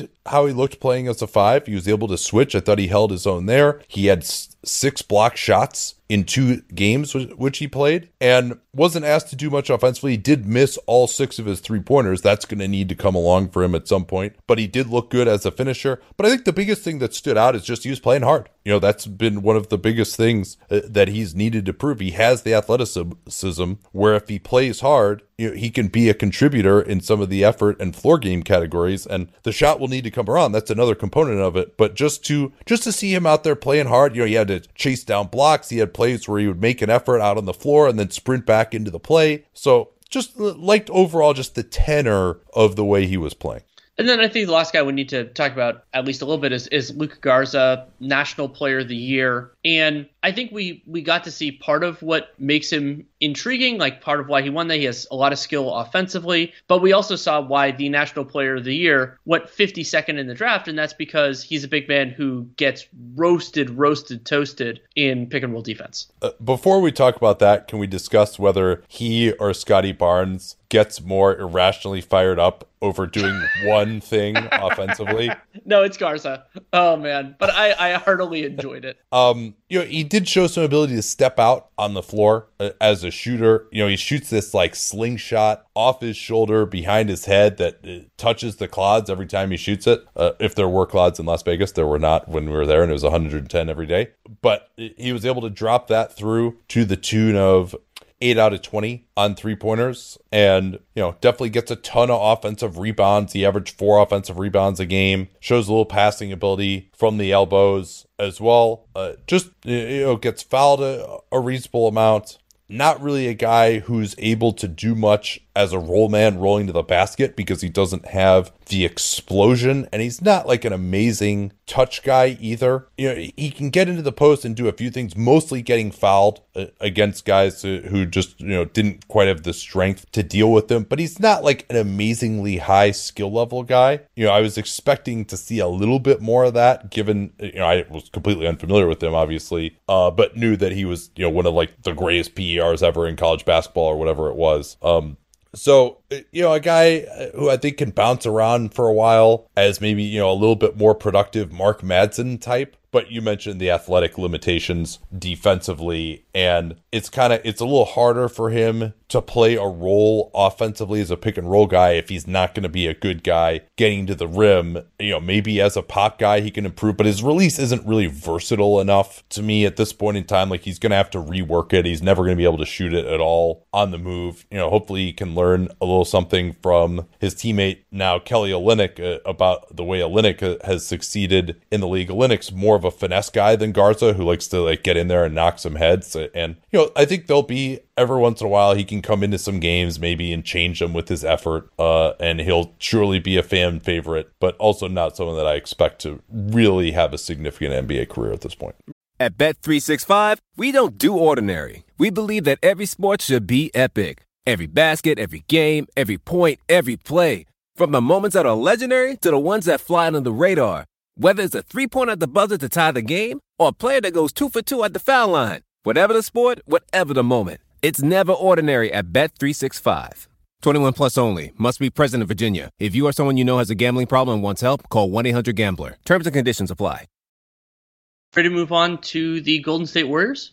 Yeah, well, we are getting a lot of these big teams out uh, early. Maybe let's see if we can finish off Golden State and Houston here. So Let's start with Jonathan Kuminga. I, I, saw Golden State more than any team because I went to, uh, I guess they in Sacramento, I probably saw the most, but uh, went to the California Classic, saw uh, Kuminga and Moody play a game there. And Then I saw a couple other games uh, in Vegas as well. So uh, let's, uh, I, I want to hear some of your thoughts uh, on Kuminga. We haven't really talked about him yet uh, between the two of us. So I, I thought that Kuminga, the the idea that I had posited before he was like with the G League Ignite film was that I thought he was a, a, a four that didn't really get to play the four on that team because they played two bigs. And I think we got I got a lot of ammunition to say that he, at least for right now, he's going to be that player because he can move dudes. Like there was a play where he got to, where Kuminga got to a layup for just basically like getting Franz Wagner out of the way, and he might even Kuminga might even play some small ball five. His defense is better. Like his he reacts better when he's close to the basket. He's he can do that better than kind of moving his feet along with somebody.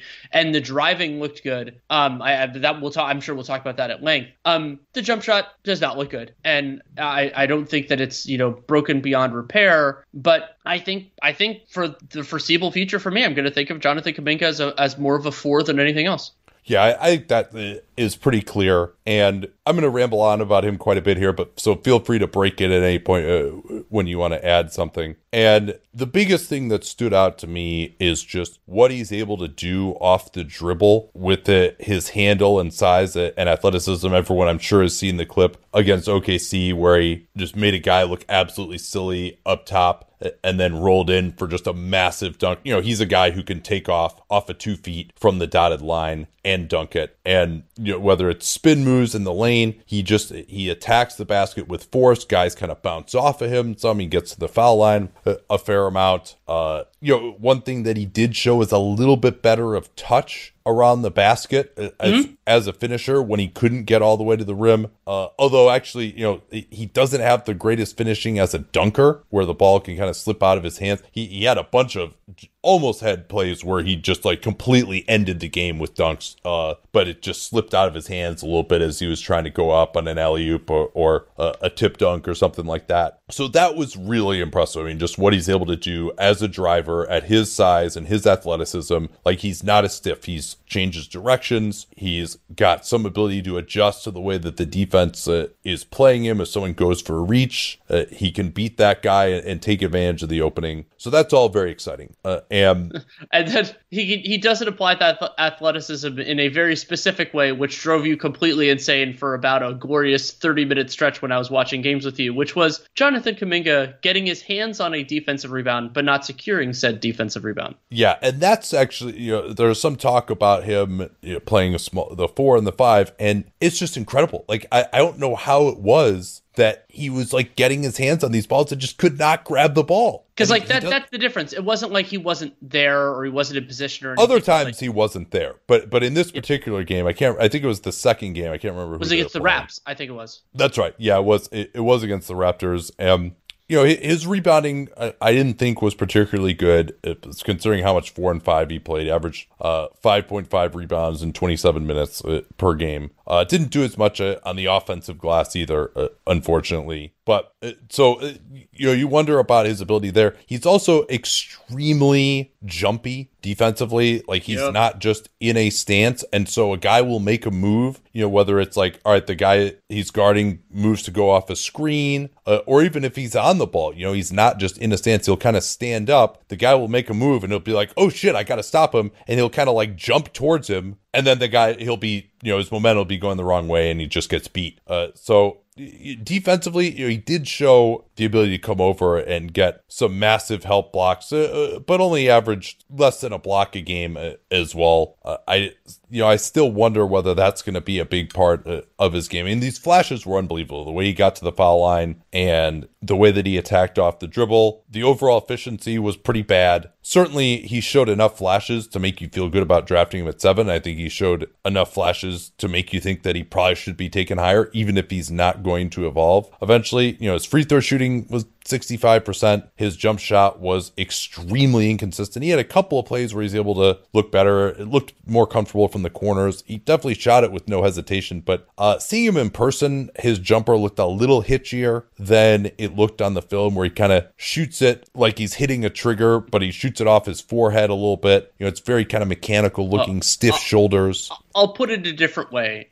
I think Kuminga is the new Jonathan Isaac, where I've said this before, and as everybody who listens to this knows how much I love Jonathan Isaac, that every time Jonathan Isaac takes a jump shot, it looks to me like it's going to miss. Uh, Kuminga is kind of like that for me, where it's just the way when it comes, the way it comes off his hands, you're like, oh no, and then it goes in yeah. some of the time. Now, yeah, I mean, and there are some very inconsistent misses from him. Now, so there's going to have to be some reworking there. But oh. he also, you know, he doesn't have like he's not like using two hands to, to shoot it or anything like that. You know, it's yeah. We're, something we're, else, something else I wanted to mention with Kuminga. We talked about his driving, and I, I, want to give him a different piece of praise, which is there were times when people would say, "Oh, all he's doing is driving and all this stuff." Is like he he's looking and passing off of these as well. It's not just tunnel vision, barrel through your guy. He had a couple of really nice drives and passes to the big. He doesn't he gets tunnel vision some of the time, but that's that's what makes Kuminga potentially to me a more interesting three to four year down the line player is that he's already he's already doing the thing which you need NBA players to do. I brought this up with Tatum a lot is that once you get the attention, you need to convert the attention you get into a good look for someone else because generally speaking, that's how the defense responds. And I think Kuminga has the pieces in place to do that very well. Um, I would agree with you on that. Let me see if I had any other notes on him.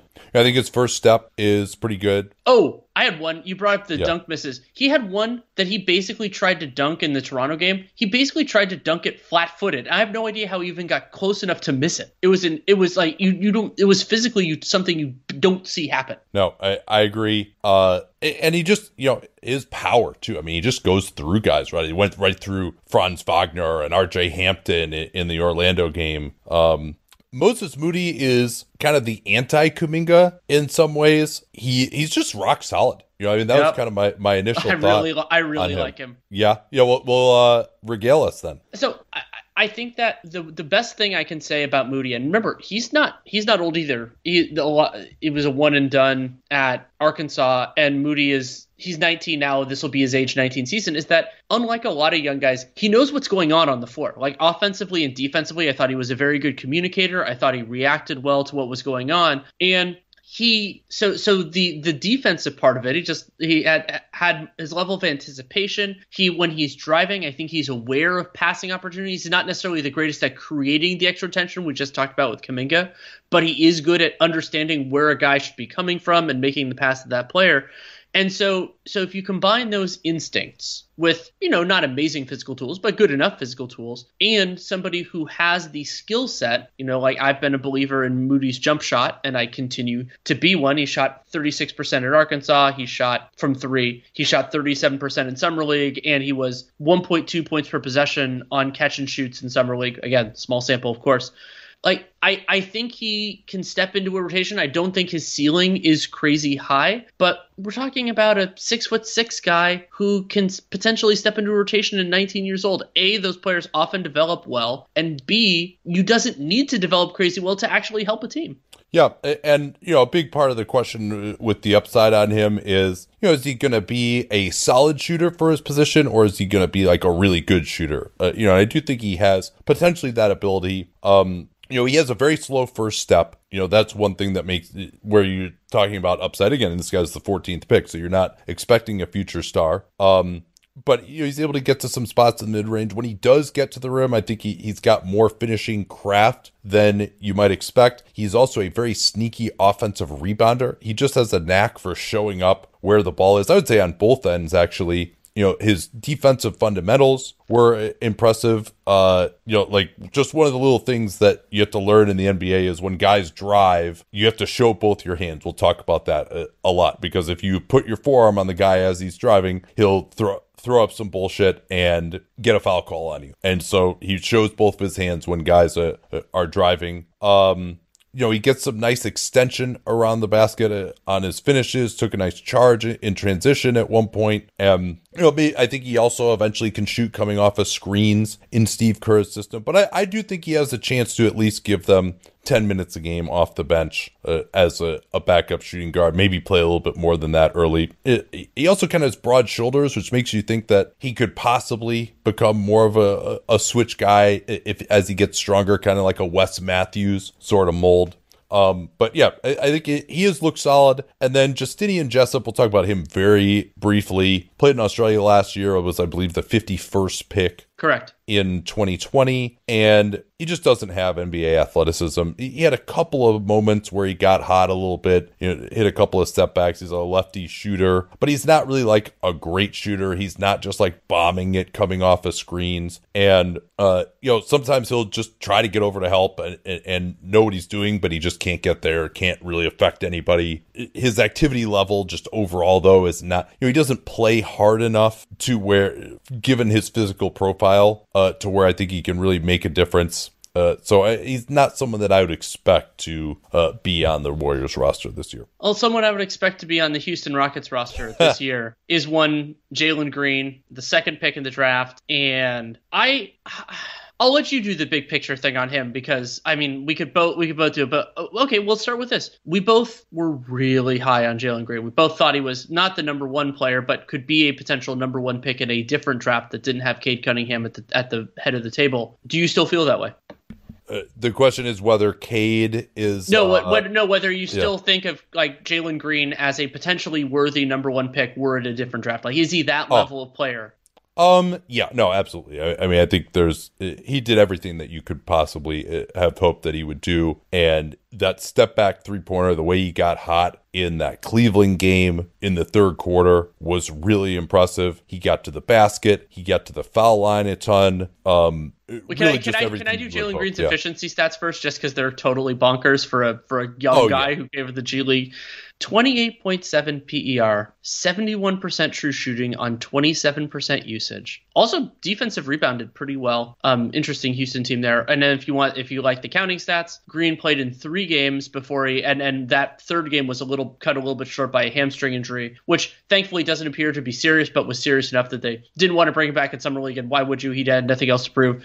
20 points, four rebounds, two assists per game. He was awesome. Yeah, and 28 points on 24 possessions as a pick and roll ball handler. I would say that the one disappointment for me, if you're going to nitpick, was only six assists, and I thought that his passing was poor. Um, well, and he got yeah. he got flustered too, like that. I mean, yeah. I mean, who would have expected for Jalen Green to get opportunity doubled against the Pistons, and but it did. Well, it did well really... opportunity double Sorry. is probably not the right term. Yeah, that's opportunity right. Opportunity double is like if yeah. the guy sucks and you think he's going to turn it right, over if right. you double team. Yeah, like yeah. Sorry, apologies. Like Hassan Whiteside sometimes gets opportunity doubled, but yeah. um, but no, he they were just they were just running running doubles at him, and and Jalen Green didn't handle that. But I mean, the part of what made Jalen Green so intriguing to me before like you know before we saw this was the idea that he had the tools in his box already to be a really creative, dynamic, off ball primarily, like a secondary scorer who's a terror in transition, and had the possible building blocks to be an on ball guy, to not only create for himself, but ideally create for others. And yeah, the creation for others wasn't wasn't phenomenal in his first summer league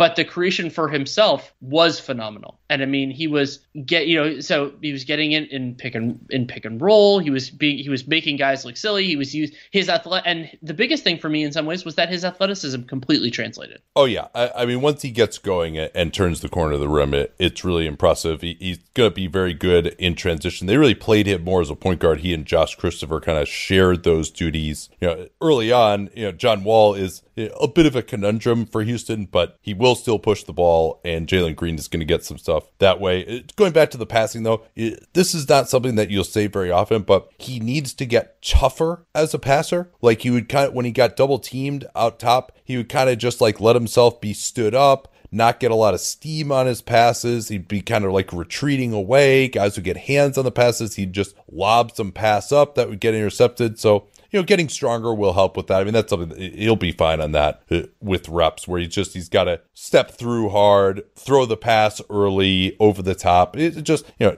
he hasn't gotten double teamed at half court on, pick and roll very often. That, that was a rarity to see in Summer League and also an indication of how much he was killing it. He's not going to look at this good all the time. And his, his three point shooting was completely ridiculous. And some of those step backs were ridiculous. But you just saw what his crazy potential was as a scorer and you know to shoot 53% from three like yeah you know that's not going to continue uh, but you know five free throw attempts per game in 24 minutes he was still able to be really effective in that pistons game where they did try to take the ball out of his hands as well so I mean, and I thought defensively he competed reasonably well. You know, you didn't you mentioned the rebounding, like we didn't see anything where it was like, all right, he's taking plays off or anything like that. Like he looked like he was competing totally fine out there. You know, certainly it appeared that the time that he spent in the G League really prepared him well, at least for summer league. So yeah, nothing other than that passing issue, like really nothing bad to say uh, about Jalen Green at all. And really looking forward to watching him in this Rockets team play. And another guy I'm really looking forward to watch play is one Alperen Sengun. Yeah, Sengun definitely interesting in summer league. Uh, 26 PER despite a below average uh, true shooting, 52%. And part of that was that he was an insanely productive rebounder. Sengun averaged 14 and a half points and 11 rebounds in 25 minutes a game. And the, another part of the reason why Sengun was productive, and I think this is a place to potentially start with him, is he gets to the line an absolute ton. And part of it is that he is, uh, you and Schmitz talked about his flexibility, like that idea. When we saw him, you know, warm ups, he's doing the splits and everything like that. One of the ways he uses his flexibility is to whip his neck back faster than almost any big man I've ever seen.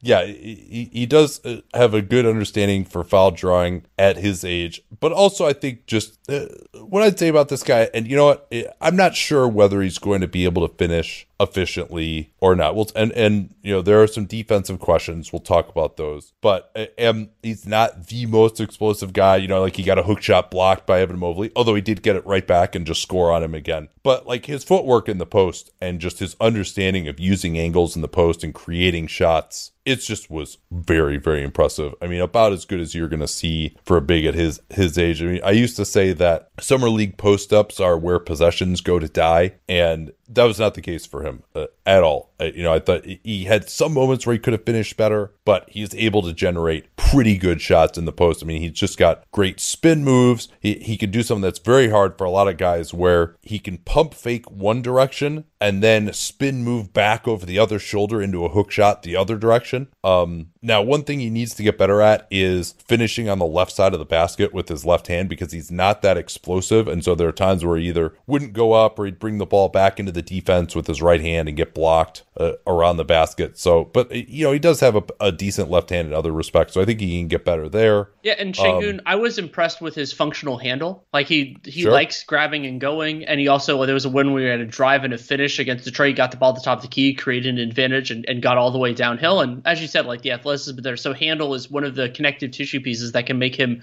move a little bit faster, and so you can then that helps that helps a little bit. And yeah, still still trying to figure out what he's going to be defensively. Got some blocks. I mean, three per game, and I would say that overstates his defensive impact. That there were there were it's he was blocking shots, but he wasn't affecting as many. But I thought the overall defensive stuff on him was better than I anticipated because I was not expecting a ton for a prodigious offensive talent.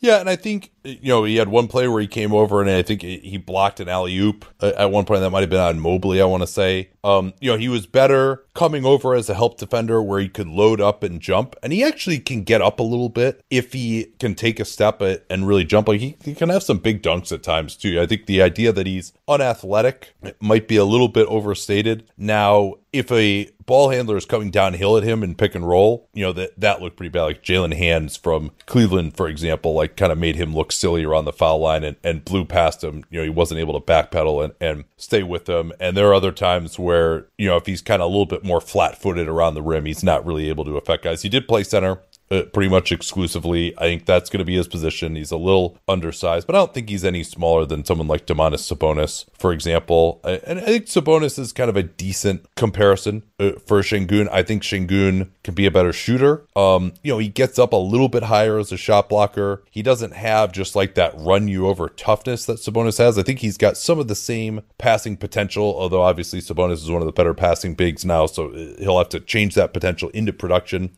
And you know, he showed some mobility getting out of the floor in pick and roll defense, putting two on the ball at times uh, as well. You know, I think it just in a straight drop coverage, it, that's not really going to put him in a position to succeed. And you're certainly going to have problems with him as your center. You know, it's that there are structural issues there. But I think just his skill level offensively and the production, like I do think he has some pretty good offensive upside. And that's why I, really would have taken him higher. Like he really does have like a magical understanding of how to use his body in the post and he can face up and drive a little bit too. Like he, his offensive skill level is just not something that you see in a big everyday. And, and there are these other limitations. I don't know if you can translate it. I don't know if his jump shot is going to come along to where he can kind of set up his drive game as well. I think his, I think he's got decent shooting potential though. So, uh, and just a very enjoyable player uh, to watch uh, as well. Maybe he's not going to be that efficient. You know, he wasn't that efficient in summer league, even though he was visually very impressive. He relied a lot on free throw drawing, but uh, like he has a chance to be a really, really good player uh, uh, at the offensive end. And I'm not saying that's going to happen, but certainly he did everything you would have hoped for him to do, uh, which we said about a lot of these Rockets guys. Absolutely. Um, we won't talk about Usman Usman Garuba, the 23rd pick, because he spent a fair portion of Summer League recovering from playing for the Spanish national team in Tokyo. He did technically play in three games, but he looked a little bit rusty to me. I actually thought the limited amount I saw of Garuba in Tokyo was better than what he did in Summer League. But I mean, considering the the sample, I'm not I'm not particularly concerned. I'm not using it too much for my evaluation. But I'm thrilled. He's also not a guy who's going to really, uh, you know, do that much right in Summer League offensively. That's going to make you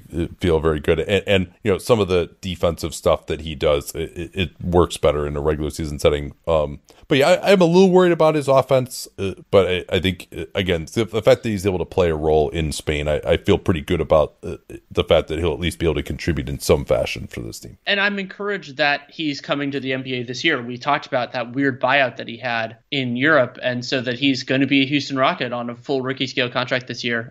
Um, so we're going to have all four of those Rockets rookie scale guys on the team this year.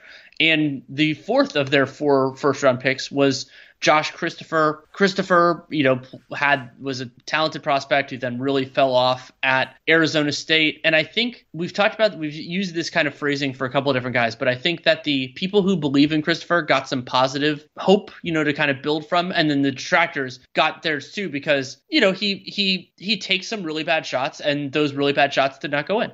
Yeah, you would hope that early on in his career, that's something that he can cancel out. He was challenged by the coaching staff to really be a defensive difference maker, and he has the physical capability to do that. I mean, he is kind of halfway between two and three sized, and but he is strong. I think he can get to be one of the stronger guys at that position, and he's got a nice handle. He can create some shots not something you're going to want him to do all the time, but he can push it in transition. He can finish at the basket. Certainly, I would say that the positive flashes were more impressive than the overall statistical line. Yeah, I mean, the overall statistical line wasn't fantastic. Uh, Christopher, 48% true shooting on 29% usage. Um, and part of that was actually that Josh Christopher was very inefficient in transition. Part of that was turnovers, but also just he was 7 to 16 on shots in transition and forced a couple, like didn't get all the way to the basket, missed a couple of finishes. Um, but I think some of that will will clean up in time. Yeah. Uh, and, and he also he also was six out of 33 from downtown, but yes, it got to the foul line a reasonable amount and 21 assists in five games uh, for the type of player that he is. You know, that's not bad. I mean, he maintained that he's more of a guy with the ball in his hands. He was asked to play the three at Arizona State, and that was kind of a problem. Remember, he left Arizona State early. But I mean, just watching the guy, like he looked like someone who belonged out there, who was athletically there in the NBA, a beautiful reverse dunk in transition, for example. Um, with the 24th pick, given his age, I think he has a chance. I think he'll shoot it better from three than 18%, obviously. And yeah, some of the bullshit long twos, like that's not going to fly, particularly in Houston, because uh, they maintain a, a, pretty strong analytics bent. But a, a, guy who I think showed, you know, I like him more than a lot of the guys, or at least based on their summer league performance, I like him more than a lot of the guys drafted in that range at, with the 24th pick. The Rockets also signed Matthew Hurt out of Duke to a two way. I didn't particularly like what I saw from him, but hopefully he'll look better in other things. But the other player, yeah, who, I mean he's he's kind of just like a heavy legged, unathletic, yeah. shooter. He's really like the size of a four, but not being able to protect the rim at all. I kind of you know he'll be a nice G League player. But you know who did look good? KJ Martin, at least at times. Like his athleticism is just incredible. No, it really is, and you know, I had to go back and look at how big he is at like six five. I mean, he definitely is a four in the NBA. But I mean, some of the blocks that he had, you know, if you weren't watching Houston, which I'll be candid, I wasn't watching a ton of them towards the end of last year once they went into severe tank mode. But he'll come over and just get some massive blocks as a help guy. Now, you hope that he could fulfill his help responsibilities a little earlier on some of those plays uh, as well. And get there earlier, use some more verticality. Obviously, just a ridiculous finisher in transition as an alley oop guy. You know, certainly that kind of Bruce Brown role that's become more popular, and particularly if uh you know little like quick transition slips to the rim uh, out of pick and roll if the other team is switching like the the E'Twaun Moore play that he first he was really the, uh, the first guard that I saw do that a lot uh, under Alvin Gentry in New Orleans uh, where you just kind of run that 21 screen on the sideline and then he'll just slip to the basket right away. And Martin could be devastating in that role. The three point shot uh, for Martin, five out of 16 was more aggressive, shooting at sh- shot four per game in a little under 30 minutes per game. So that's the 31%, but took a couple of deep ones. That's uh, going to be a variable for him as well to give him an additional role to play on the offensive end. Uh, doesn't really get fouled because it, a lot of it is just speed getting on top of the basket really quickly. I mean, I think this Houston team between Jalen Green and Christopher and John Wall, you know, even Sengun can uh, run the lane a little bit. They, uh, who am I forgetting? There's uh, obviously Martin as well. Like they, they could be really good in transition. They're going to try and run a lot this year. I think they're going to be one of the more exciting teams. I'm surprised that they're not a national team and they're going to suck, but uh, Also, I, I want to throw out uh, Marcus Foster just because, uh, and he, showed a little bit uh, for them, but it was just awesome that he wore number 48. And I wondered whether that was like to honor Scott Foster. who also wears number 48 which uh, which was great. Oh, um, ho- hopefully Kelly Iko hears this and can answer the can ask this question because we need an answer. Oh yes we do. We absolutely do. Uh, I, I i asked kelly if that was the case so may, hopefully i planted the seed. Maybe i'll have to message him to to really get get an answer uh, to this. Um but I, I, think that's all we got here. And we got a ton still to get to but we knocked out some of the the biggest teams so far. This is always a, a lot of fun to do this and kind of just share some opinions set some expectations uh, for these guys introduce you to them uh, in a lot of ways. I actually enjoy watching summer league basketball more than regular season nba basketball sometimes because i just learn more about these players that we're not as familiar with. You get to see them in different roles. You get to see who has uh, the potential so thanks so much for listening, and uh, we're going to continue on here uh, on this couple days a week schedule. Uh, really appreciate you continuing to be subscribers. Thanks to everyone who is re-upping, by the way, who started off with that founding membership. Uh, I hope that y'all do that, and we'll be back in a few days. We'll talk to y'all then. At Bet365, we don't do ordinary. We believe that every sport should be epic. Every basket, every game, every point, every play. From the moments that are legendary to the ones that fly under the radar. Whether it's a three pointer at the buzzer to tie the game or a player that goes two for two at the foul line. Whatever the sport, whatever the moment. It's never ordinary at Bet365. 21 plus only. Must be present in Virginia. If you or someone you know has a gambling problem and wants help, call 1 800 Gambler. Terms and conditions apply.